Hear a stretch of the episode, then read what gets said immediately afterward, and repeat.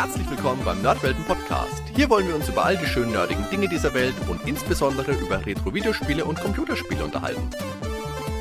Also macht's euch bequem, spitzt die Ohren und dann viel Spaß mit der heutigen Folge.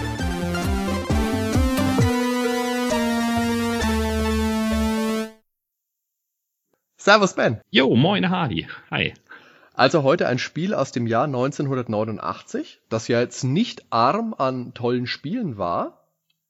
Da kam meinetwegen SimCity raus oder Prince of Persia, DuckTales, ja. das erste Turtle-Spiel ist 89 rausgekommen, Midnight oh, Resistance, cool. A Boy in His Blob. Panetic Games dabei. Indiana Jones natürlich, eine Last Crusade und wir suchen uns? Äh, North and South.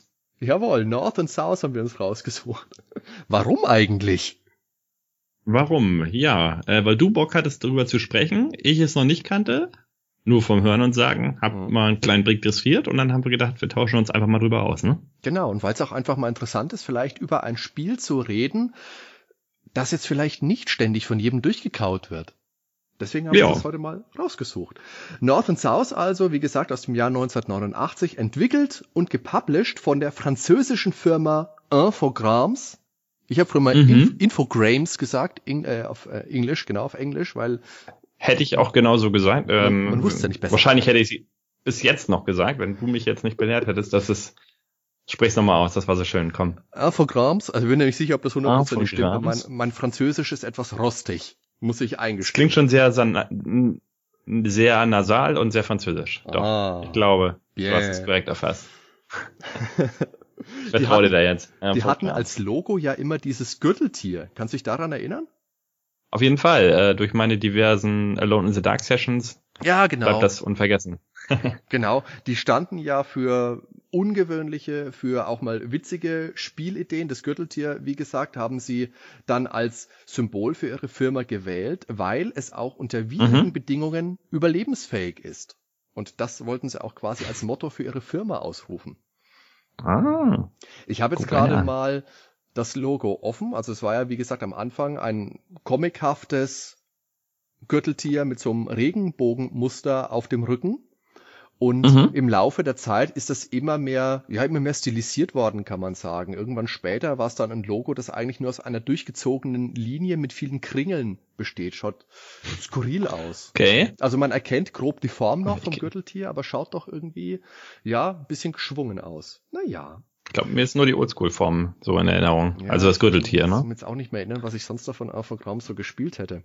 Die Firma wurde 1983 ja. von Bruno Bonnell und Christophe Sapé in Lyon gegründet.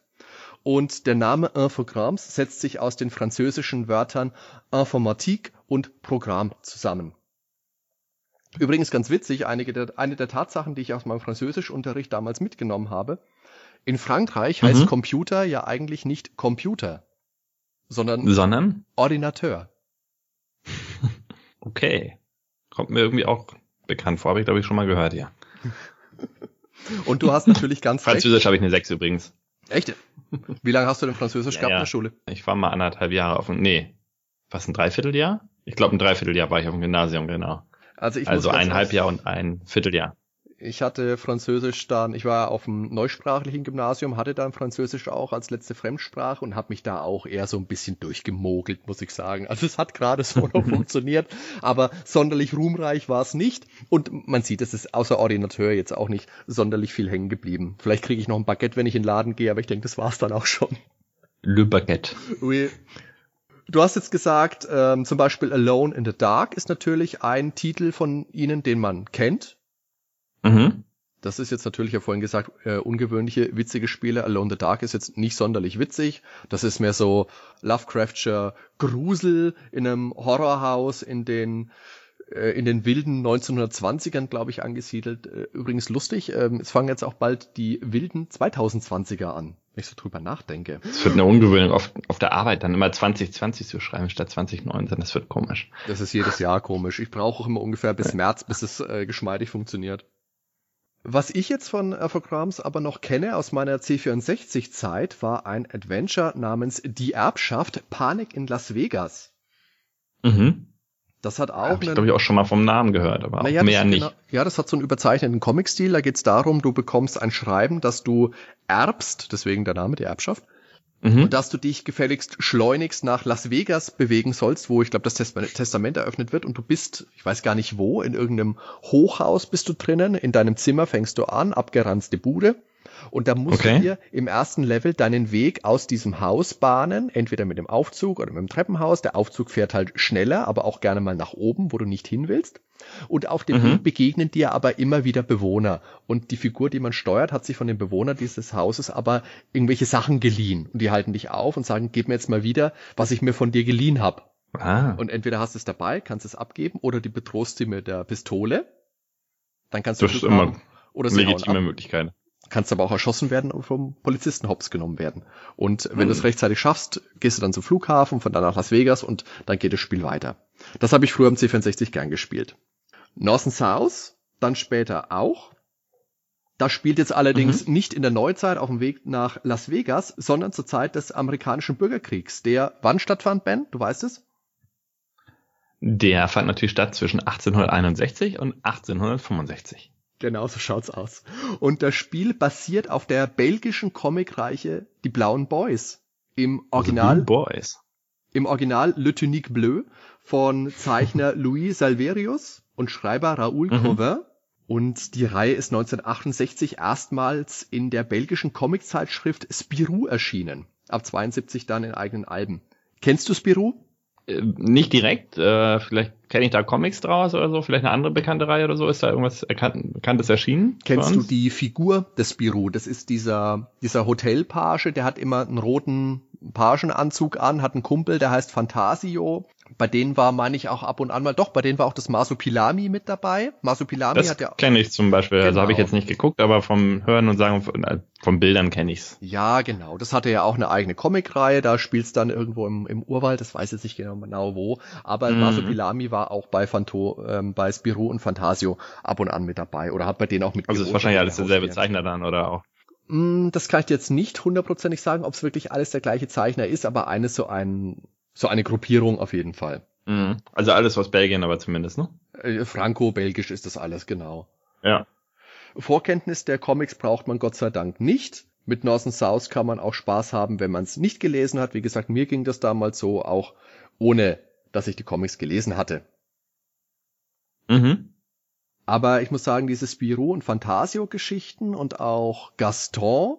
Kennst du Gaston? Das war so ein so ein Laufbursche, der hat auch im Verlag gearbeitet, sollte da immer irgendwelche Verträge durch die Gegend ähm, schleifen. Das war auch ja so auch witzig gemacht. Die habe ich mir früher in der Grundschule ganz gern aus der Bücherei ausgeliehen bei uns im Ort.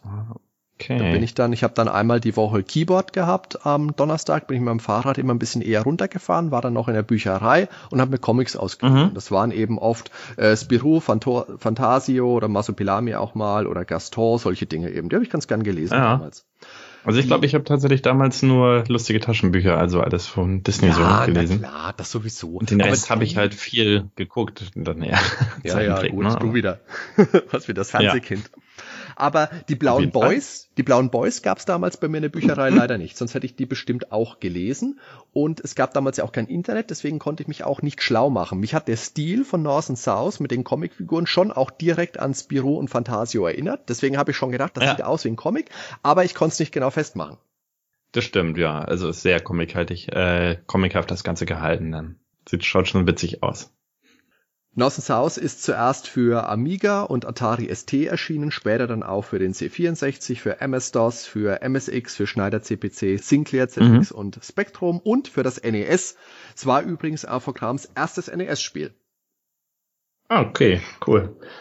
Und wo hast du es das erste Mal dann zocken können?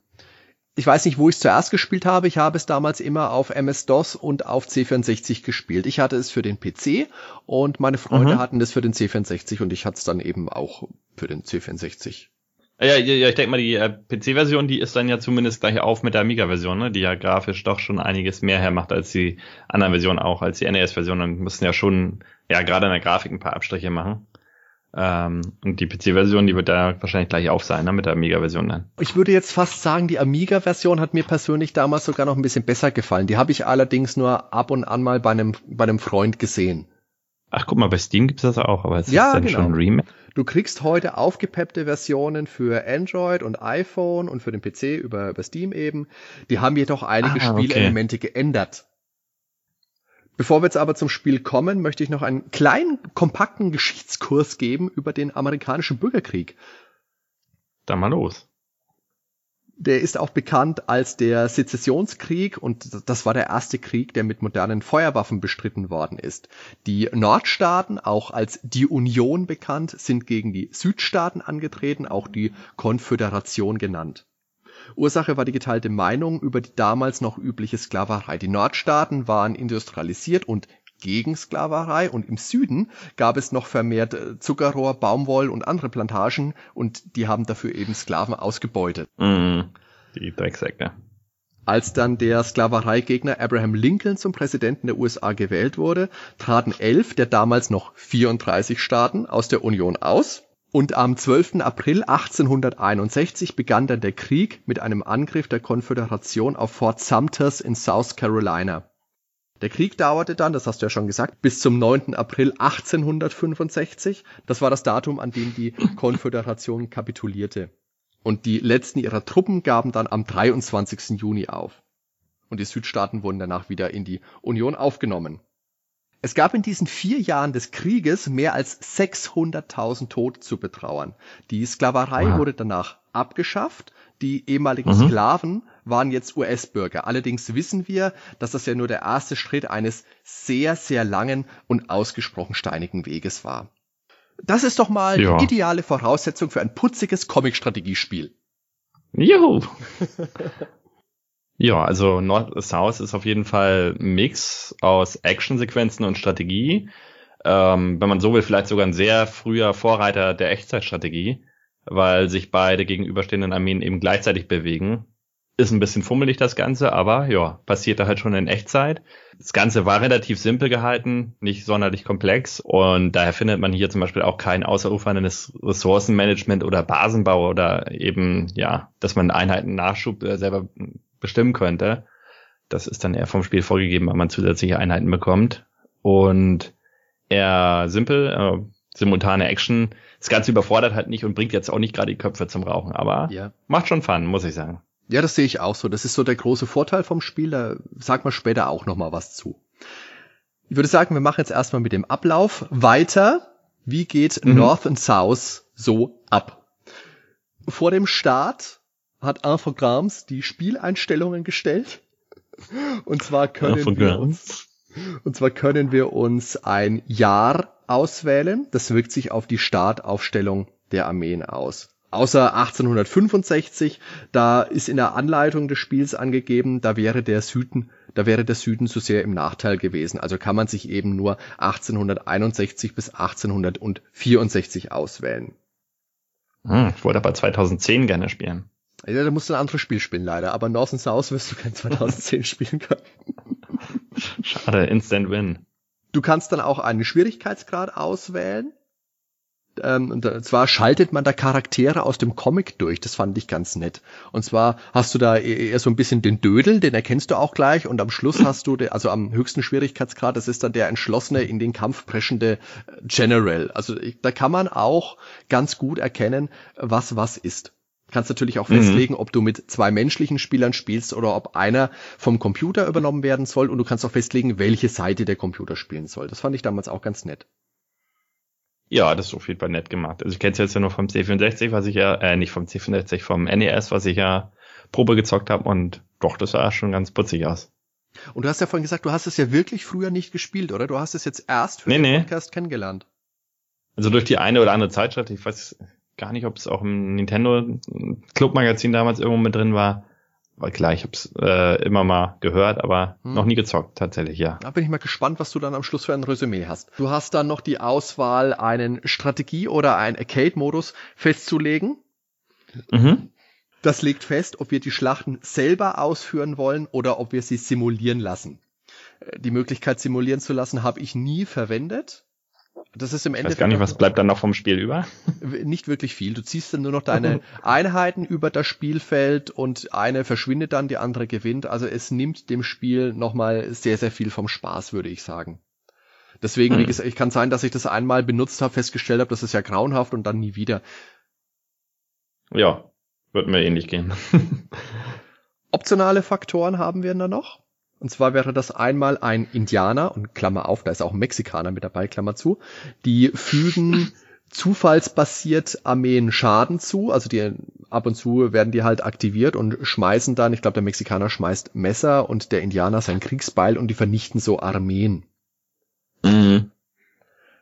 Dann das Wetter kann eine Rolle spielen in Form von Gewittern. Das bedeutet, wenn ein Gewitter auf deine Armee zieht, dann musst du eine Runde aussetzen. Das bewegt sich aber jede Runde auch weiter. Und die letzte optionale Möglichkeit ist ein Versorgungsschiff. Und zwar bringt mhm. das neue Armeen für den Spieler, der die Region mit dem Hafen besetzt. Und wenn ich diese stilisierte Karte der USA so richtig deute, dann dürfte das in North Carolina sein. All diese Faktoren, wie gesagt, sind zufallsbasiert. Von daher finde ich es nett, dass man sich aussuchen kann, ob man sie verwenden möchte oder nicht. Ja, so, äh, bringt zumindest ein paar äh, Möglichkeiten damit rein, die Spiele dann unterschiedlich noch zu gestalten. Genau, einfach so ein, so ein Glückselement. Genau, das kann man jetzt ja mögen ja. oder nicht. Das ist ja bei Brettspielen ähnlich und ich finde North and South, dazu sage ich später auch noch was, ist ja einem Brettspiel auch nicht unähnlich. Mhm. Und wenn wir uns dann entschieden haben, wenn wir zufrieden sind, dann steht in der Mitte unten ein Fotograf der dann ein Foto macht. Also mit so einem richtig schönen 19. Jahrhundert Fotoapparat, so ein Dreibein, wo er sein Gesicht hinter einem Tuch verbirgt. Mit der linken Hand hält er so eine Halterung mit ähm, Schwarzpulver ist es, glaube ich, das für den Blitz sorgt nach oben und streckt sein Hintern so weit raus. Da habe ich ja von Leuten gehört, die sind da immer mit der Maus drauf und haben ihm ein Hintern gekitzelt, weil es dann so eine lustige Lachanimation gab. Das habe ich leider selbst nie ausprobiert. Behaupte ich jetzt einfach mal. Ja, ja, ja, ja, ja. Aber man muss sagen, so diese, ständig gemacht, ihm am diese, Ein diese Einstellung, diese Einstellung, die ist schön gemacht. Also das ist sehr, sehr comichaft. Das ist eine schöne, nette Grafik.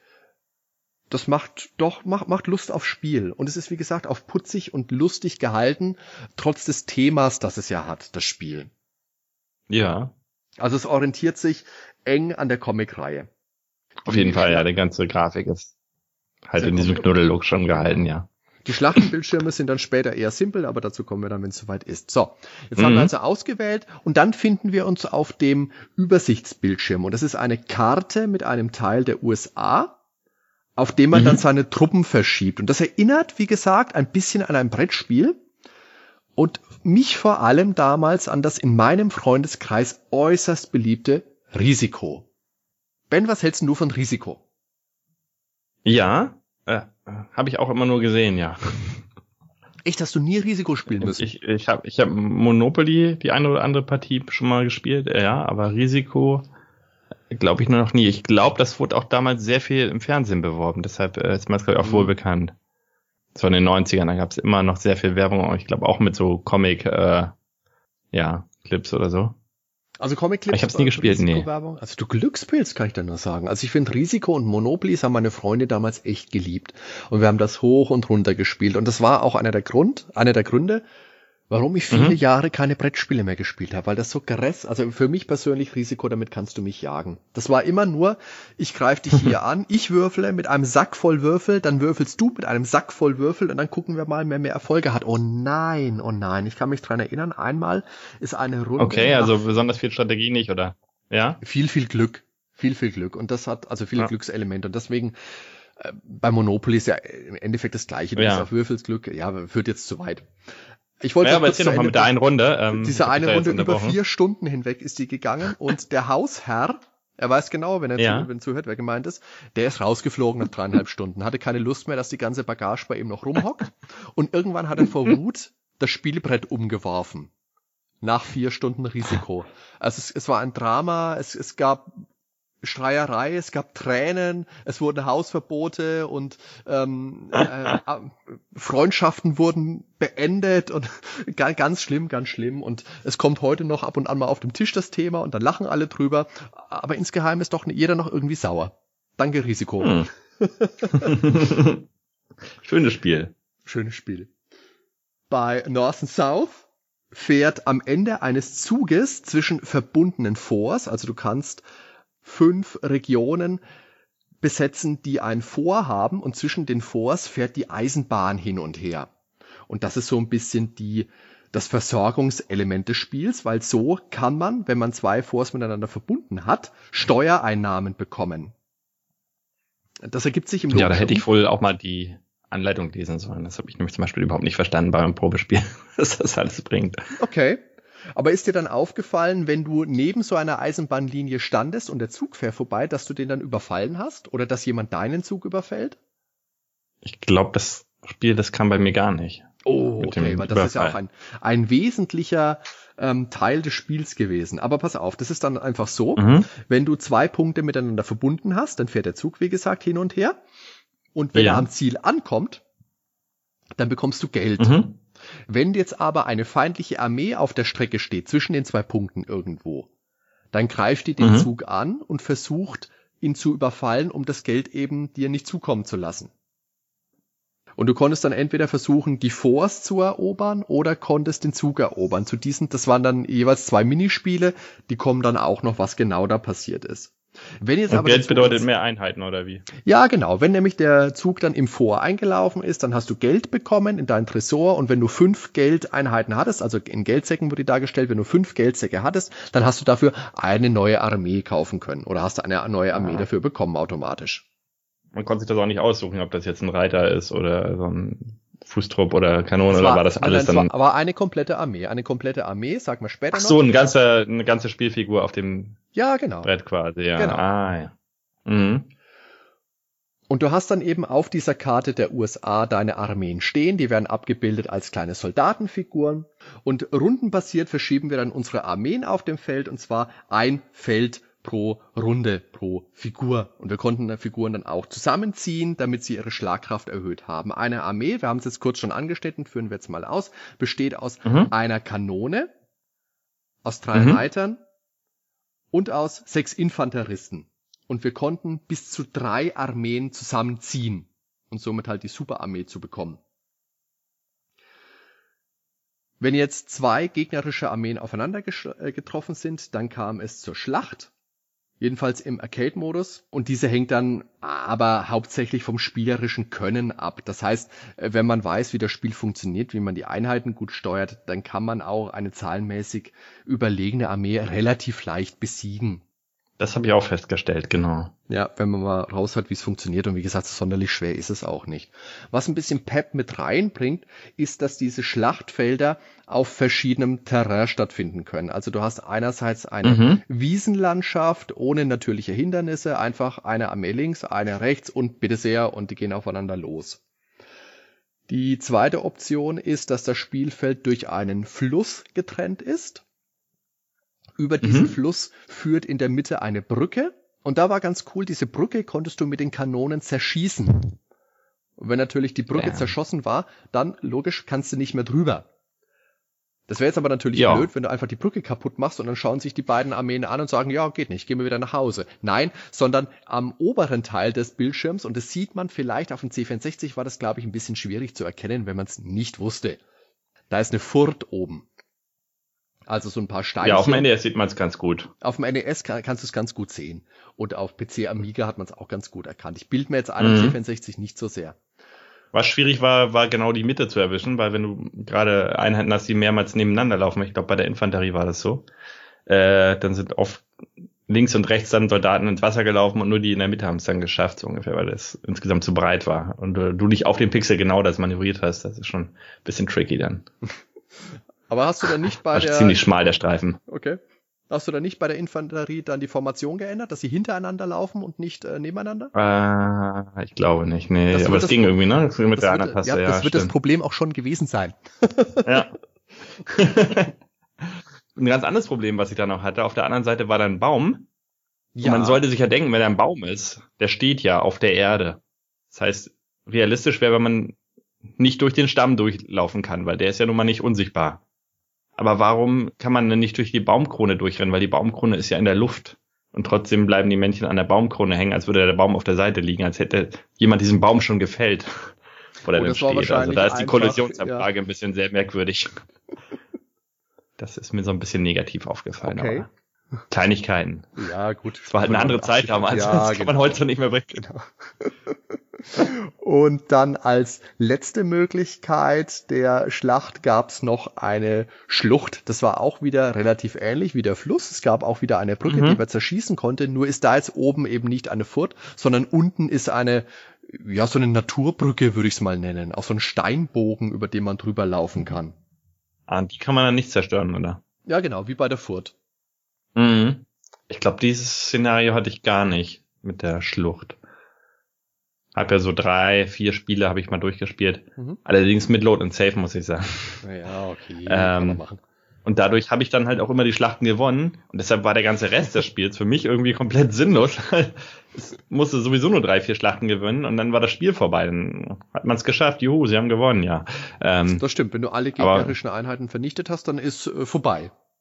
Ja, wahrscheinlich versucht man das in echt auch gar nicht unbedingt sofort in die Stadt zu ziehen, sondern versucht erstmal taktisch sich was aufzubauen und dann äh, mit überlegenen Armeen irgendwie in die Schlacht zu ziehen oder so, weiß ich jetzt nicht genau, aber ich habe es vielleicht ein bisschen zu einfach mir gemacht.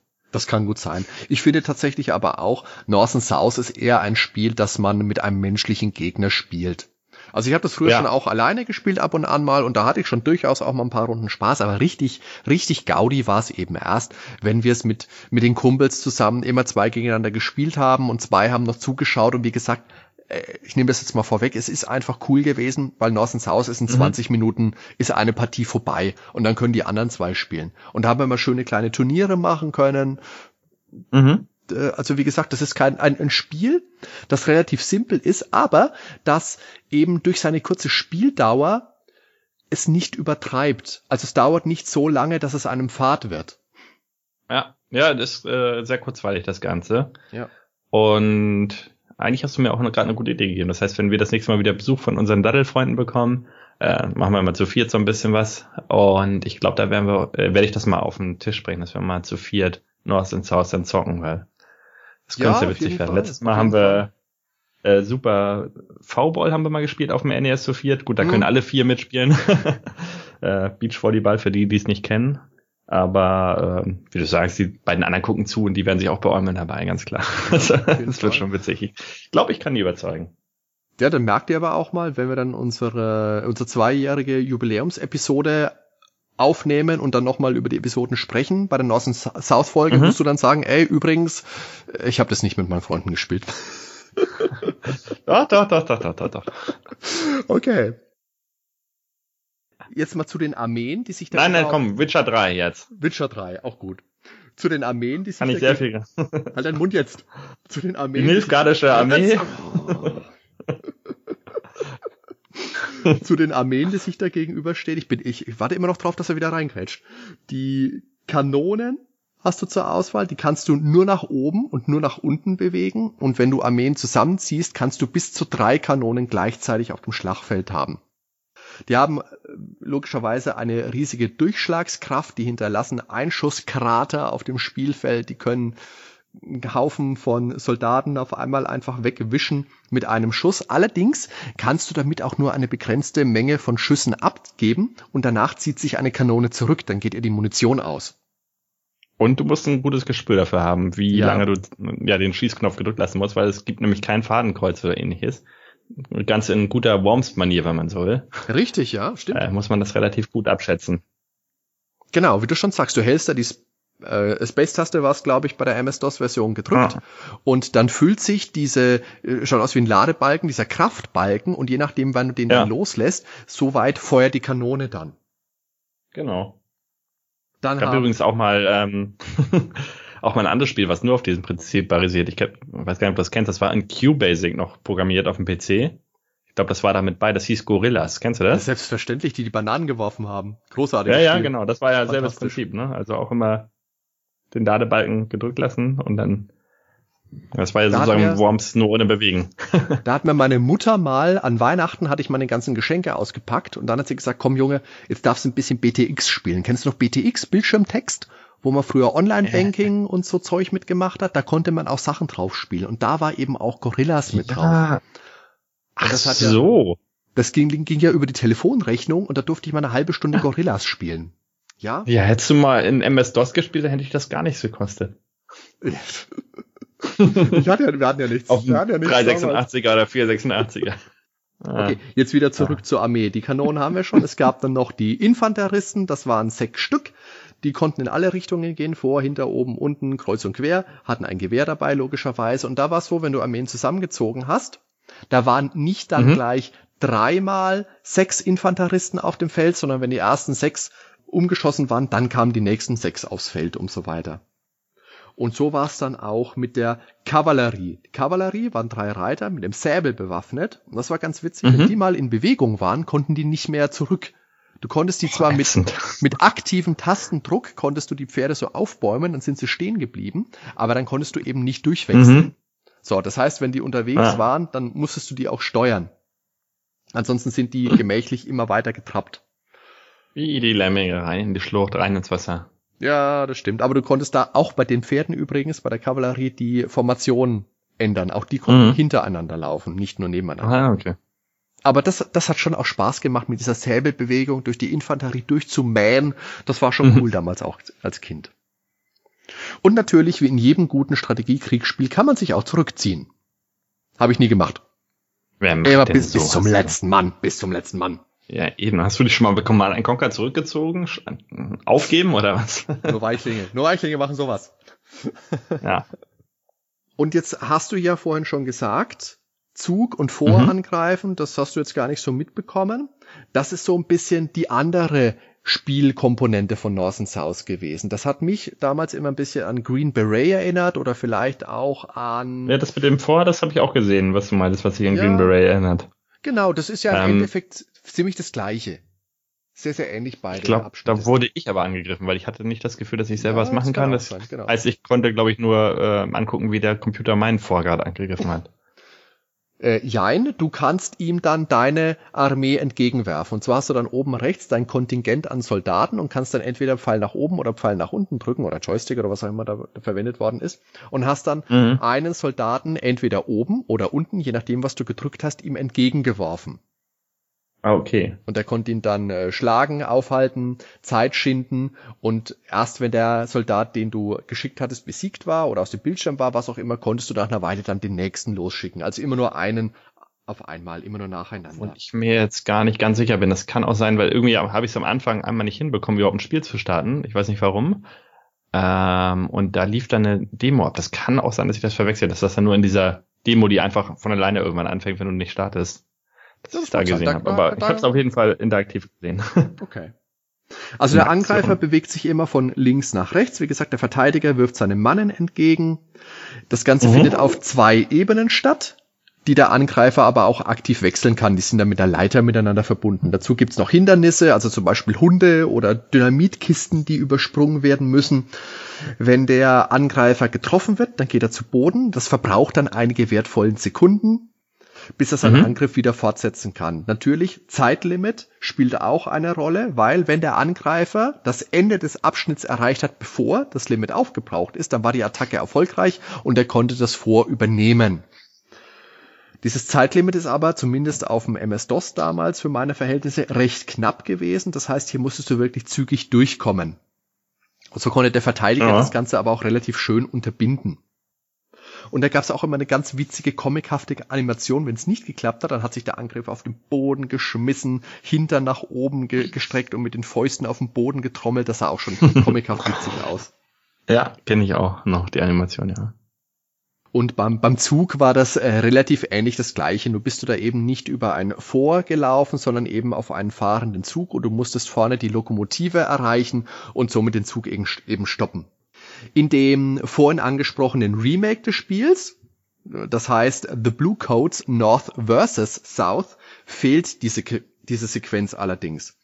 Und da wurde das hm. dann durch so eine Art Shooting Gallery ersetzt. Also du weißt schon, wo du so ein Fadenkreuz ja. bewegst. Das erinnert ein bisschen an den, äh, an die Bonuslevel aus Sunset Riders, wenn du die noch kennst. Oder an die gute alte Moorhuhnjagd. Hm. Ich kenne Virtual Cop. Ja, Virtual Cop ist, äh, Virtual Cop ist auch so, so grob sowas. So ein, Aber es gab ähm, auch Shooting Gallery übrigens, auch für MS-DOS. Ja, ne? natürlich, genau. Das ein tolles Spiel auch. Habe ich auch sehr, sehr gern gespielt. Genau, das war klasse. Aber damals, ich dachte, ihr hattet nichts. Gab es das auch für Telespiel? Oder? BTX. nee, nee, das habe ich mit dem Luftgewehr hier am Fenster. Ah, das führt zu weit. Naja. Also diese, diese neue, diese neue Steuerung, diese Shooting Gallery, das ist natürlich, weil das Spiel heutzutage auf dem Handy oder auf dem Tablet per Touch äh, viel, viel besser steuerbar ist, wenn du das einfach so ähm, antippen kannst.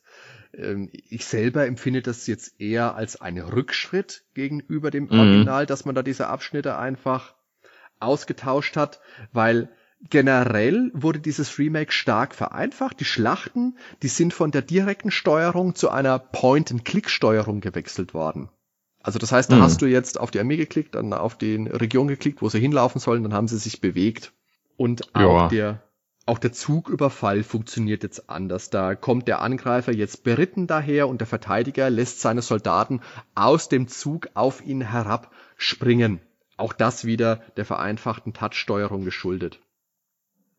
Das finde ich jetzt deshalb so. Ja gut, wenn du es dann auf dem Handy zockst, ne, ja. Ja, genau. Für mich äh, deshalb aber nicht gelungen. Mir gefallen diese Anpassungen einfach nicht. Einfach deswegen, weil es ein Spiel, das per se schon wirklich, wirklich simpel war, nochmal gefühlt mm. acht, acht Stufen weiter herunterschraubt.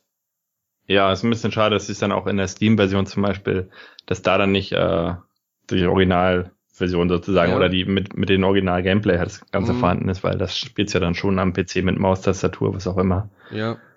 Ja. Oder mit der Maus, genau. Bei Steam kostet das Spiel knapp fünf Euro. Wenn ihr jetzt neugierig seid, mhm. könnt ihr da ja mal reinschauen. Allerdings denke ich, da gibt's zahllose Spiele, die eure Aufmerksamkeit eher verdient haben und die eure fünf Euro auch eher verdient haben. Kostet das auch fünf Euro? Äh, ich habe ja, tatsächlich habe ich nicht viel, naja, weiß ich nicht, ich habe wieder so mega Sale, ne? 80% Rabatt oder so mit Add-ons und naja. Das ist immer traurig, wenn man an einen Spieleentwickler mal denkt, da bleibt nicht viel übrig für dich eigentlich, aber. Ja, na gut, man muss halt sagen, Leute, die Spiele Witcher 3, Witcher 3 ist jetzt für die Switch ja auch nochmal rausgekommen, aber ansonsten, Stimmt. das ist jetzt auch schon eine ganze Obwohl, Weile draußen, das Spiel.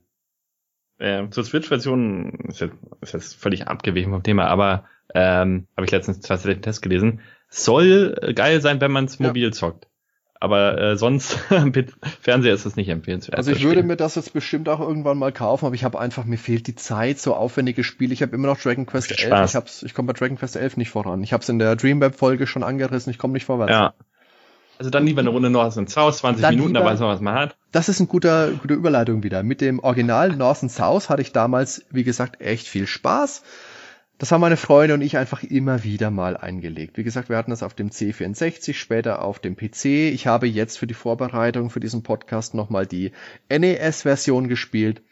Und es ist einfach simpel, rundenbasiert, mit Action- und Strategieelementen auch mal einfach flott eine Runde runtergespielt. Maximal 20 Minuten ist echt ein realistischer Richtwert für eine Partie. Und mhm. es war einfach so ein typisches Zwischendurchspiel. Das hat man ab und zu mal eingelegt, eine Runde gespielt und dann war es auch wieder gut für eine Weile. Gut, aber, aber jetzt mal ehrlich, war, in der ja, Zeit waren ja. 80 Prozent aller Spiele zwischendurch Spiele fast. Außer die äh, guten Spiele von Nintendo schon, äh, die man auch wirklich durchspielen konnte. So.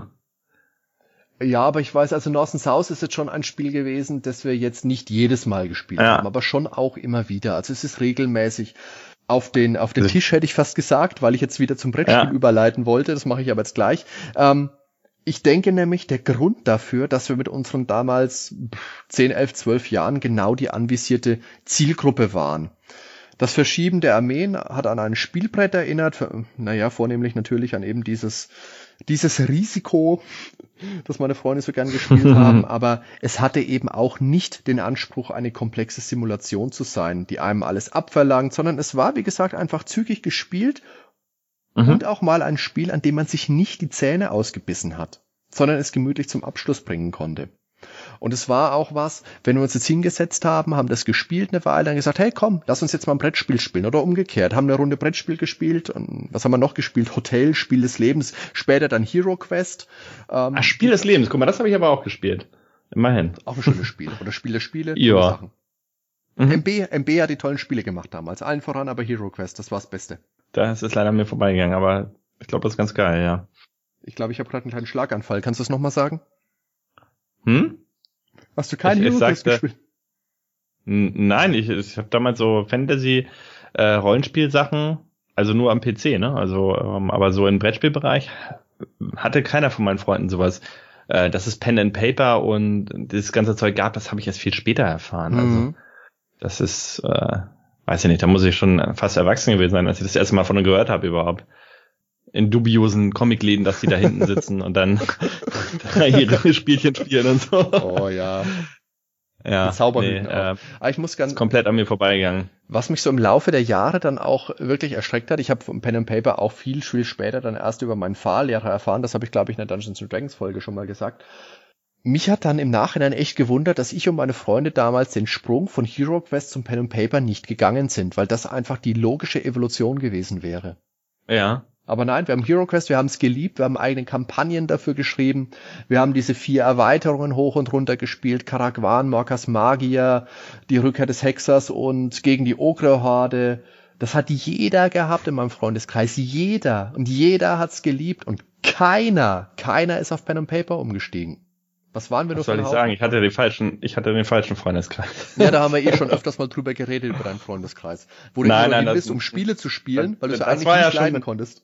Das war ja schon als Erwachsener. Nee, der ist ja zu mir gekommen zum Zocken.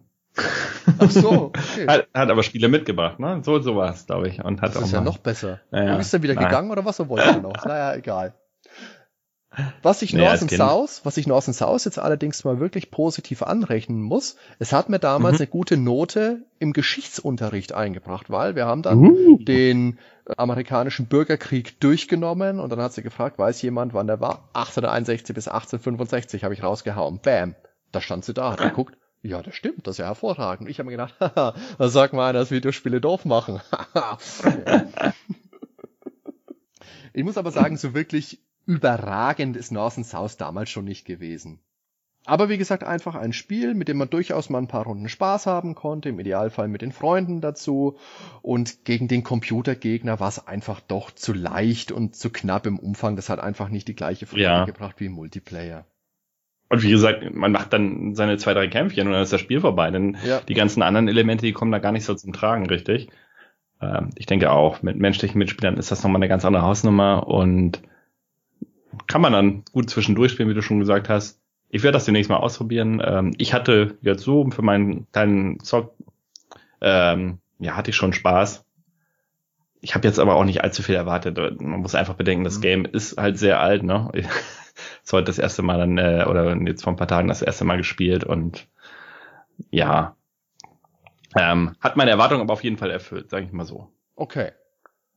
War jetzt nicht enttäuscht von dem Spiel, das überhaupt nicht einig.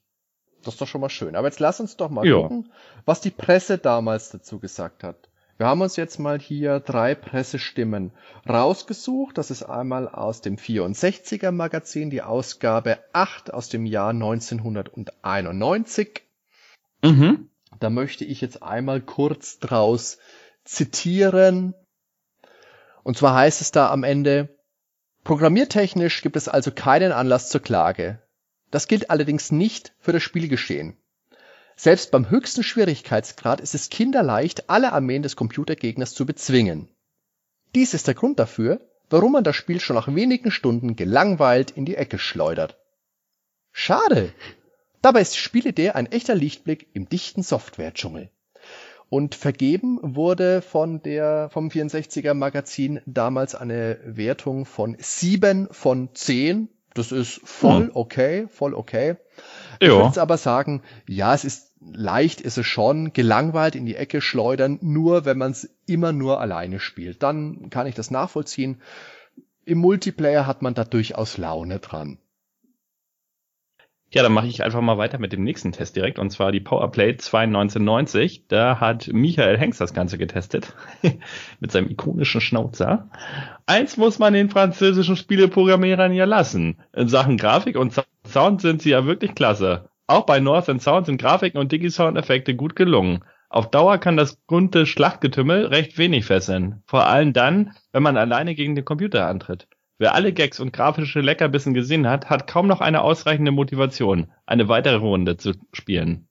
Leider ist in den Actionsequenzen auch die Steuerung etwas unglücklich. Etwas anders sieht es beim Zweispielermodus aus.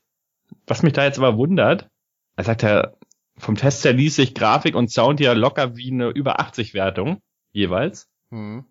Tatsächlich hat die Grafik nur 69 und der Sound sogar nur 64 Punkte bekommen. Ich denke mal, das bezieht sich ja auf Punkte von 100, ne? Also gehe ich ja. mal von aus, dass ja, 100 ja. die maximal wird. Also genau. ja, Fazit ist halt gilt so. Und die Powerwertung? Äh, 60, ja, stimmt, habe ich noch gar nicht erzählt. 60. Hm. Gut, da liegt Grafik und Sound mit 69 und 64 schon drüber, aber es sind jetzt keine Spitzenwerte wie er an seinem Fazit. Und es zieht. ist die ähm, Amiga-Version, die er sich da angeschaut hat. Die Amiga äh, MS-DOS und Atari. Und dann haben wir noch aus der ASM 1289 ein etwas wohlwollenderes Testergebnis. Und zwar heißt es da im Text von Manfred Kleimann im Fazit. Viele gute Effekte und grafische Leckerbissen, immer gepaart mit dem Comic-Effekt, machen North and South zu einem Spitzenprodukt, das keinesfalls als kriegerisch zu bezeichnen ist. es ist eine lustige, witzige, interessante und motivierende Strategiegeschichte, die durch die Actionteile den alten Staub so mancher strengen Strategieprogramme weggepustet hat. Die verschiedenen Sounds sowie die Special Effects tragen auch dazu bei, dass North and South zu einem Verkaufsschlager werden wird. Für mich ein absolutes Spitzenteil, dem der Mega-Hit-Titel nur versagt blieb, weil die Tastatursteuerung einen Flecken aufs Programm drückte. Die Firma mit dem Gürteltier hat wieder einmal bewiesen, dass auch mal wieder was Originelles möglich und machbar war. Okay. Und es gab eine Preis-Leistungswertung von 10.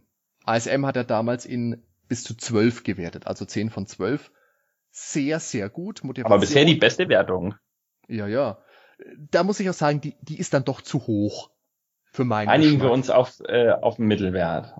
Oder die erste, die trifft eigentlich schon ziemlich genau. Die zweite war zu kritisch, die erste war, glaube ich, mit sieben von zehn schon ja. doch sehr gut dabei, wenn man es unbedingt in Punkte passen will. Aber jetzt, Ben, für jemanden, der das Spiel ja das allererste Mal gespielt hat, du hast es ja schon einigermaßen mhm. zusammengefasst, aber was ist denn so jetzt insgesamt dein Eindruck von North and South? Ja, also wie gesagt, im Multiplayer ähm, ist das, glaube ich, sehr spaßig. Im Singleplayer, äh, man muss bei der Steuerung, also da muss man definitiv erstmal reinkommen, das ist am Anfang sehr hakelig, ähm, dass die Einheiten vor allen Dingen auch nicht stehen bleiben und dass man immer wechseln muss. Ist alles ein bisschen tricky, aber ich glaube, wenn man sich da ein bisschen eingezockt hat, ähm, kann man sehr viel Spaß mit dem Spiel haben. Aber wie du schon sagtest, ist halt nichts, was man, womit man sich jetzt Wochen oder Monate beschäftigt, aber immer mal wieder für eine Runde, wie, wie halt Worms oder sowas, zockt man ja auch gerne immer mal wieder. Ich denke, sonderlich viel Tiefgang hat das Spiel damals schon nicht besessen, aber das war auch überhaupt nicht der Ansatz. Hier liegt ein, ein flottes, ein spaßiges, vor allem aber ein simples und sehr zugängliches Strategiespiel mit einem ordentlichen Schuss Humor und Action vor das auch überhaupt nicht den Anspruch hat, eine komplexe Simulation sein zu wollen, sondern einfach eine Runde zu unterhalten. Und ich denke, damit wird man einer solchen Comic-Lizenz auch durchaus gerecht. Ich habe North and South zur Vorbereitung, wie gesagt, auch jetzt noch ein paar Mal gespielt und ja, ja, da hat der Zahn der Zeit schon ganz deutliche Spuren dran hinterlassen.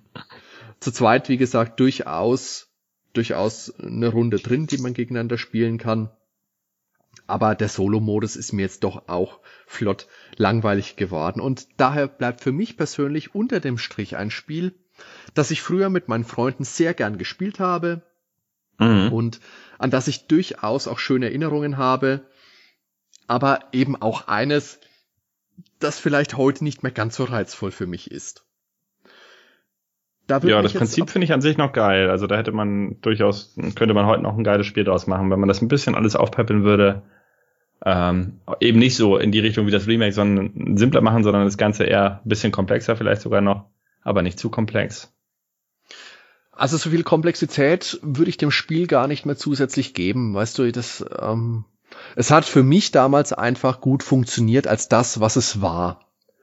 Und ja, die Steuerung, die, die könnte man vielleicht ein bisschen überarbeiten. Ja, die könnte man das, vielleicht das überarbeiten. Irgendwie. Aber ich verstehe schon den Punkt, den man mit dem Remake hatte. Die, viele Leute spielen halt einfach heutzutage auf dem Tablet oder auf dem Handy. Und damit das da gut funktioniert, muss man das anpassen. Und da sind sie einfach den konsequenten Weg gegangen und haben ja. eben diese Minispiele jetzt mit reingebaut. Wie gesagt, für mich ist das nichts. Ich würde es aber auch nicht auf dem Tablet spielen wollen. Ich auch nicht.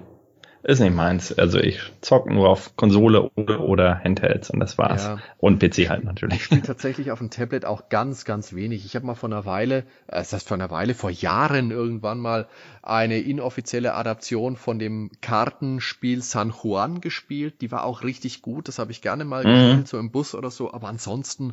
Ja gut, sowas lässt sich auch super spielen in einem Mobil, ja. Also Kartenspiele generell, die ja. sind dafür gemacht dann. Da würde mich jetzt aber auch die Meinung unserer geschätzten Hörer interessieren. Habt ihr Northern Souls mhm. damals gespielt? Was haltet ihr davon? Wie ist euer heutiger Bezug dazu? Schreibt uns das mal in die Kommentare. Entweder auf der Homepage www.nerdweltenpodcast.com oder auf YouTube, auf iTunes, auf Twitter auch gerne, Podcatcher eurer Wahl. Wie gesagt, wir freuen uns. Sagt mal, was ihr Auf jeden haltet. Fall. Haut mal raus, ordentlich.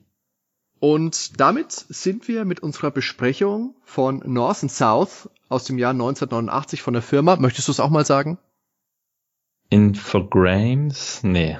Uh, uh, Infogrames. Äh, Infogrames. Wunderschön. sind wir jetzt also sind wir jetzt also am Ende. Ich sage herzlichen Dank fürs Zuhören. Ich hoffe, ihr hattet Spaß. Und ich denke, wir hören uns dann das nächste Mal beim Nerdwelten Podcast. Macht's gut. Servus Ben. Jo, bis dann, liebe Zuhörer. Servus, Hadi. Ciao. Bis dann.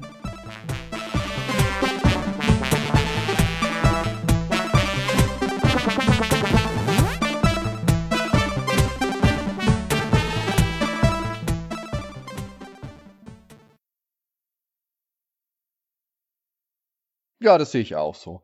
Ich denke so. Äh, oh, warte mal. Was ist denn jetzt? Nein, nein, nein, nein. No.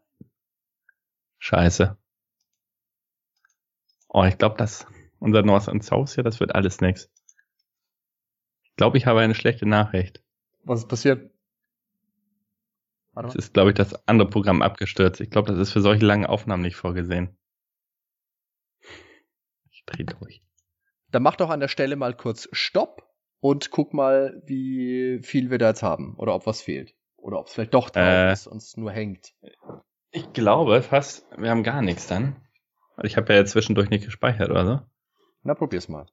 Und er sagt gerade, äh, Fruity Loops reagiert nicht, Programm schließen, auf Antwort des Programms warten. Warte mal. Und ich kann eigentlich nur schließen, weil. Ja. IRO dreht sich und der Bildschirm ist komplett hell hinterlegt. Das ist ganz schlecht. Ich glaube, das war eine schlechte Idee. Alter, es ist ein Fluch. Das ist doch, ist doch nicht zu fassen, oder?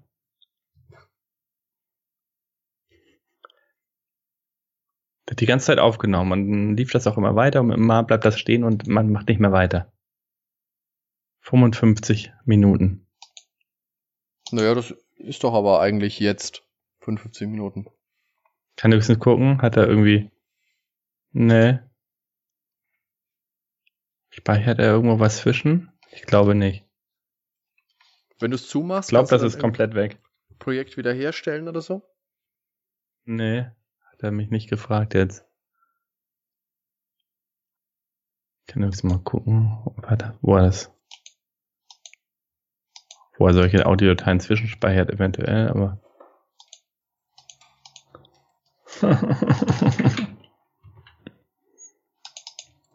hab nichts verändert eigentlich. Hm. Aber ich weiß jetzt auch nicht vor, dass. Dabei sagt er doch, ah, ne gut, während man eine Aufnahme macht, kann er ja auch nicht das Projekt abspeichern. Hast du es mal geschlossen jetzt, das Programm? Ja, ja, ich hatte es ja geschlossen und neu aufgemacht und war gar nichts mehr. Okay. Ich glaube, das war eine scheiß Idee.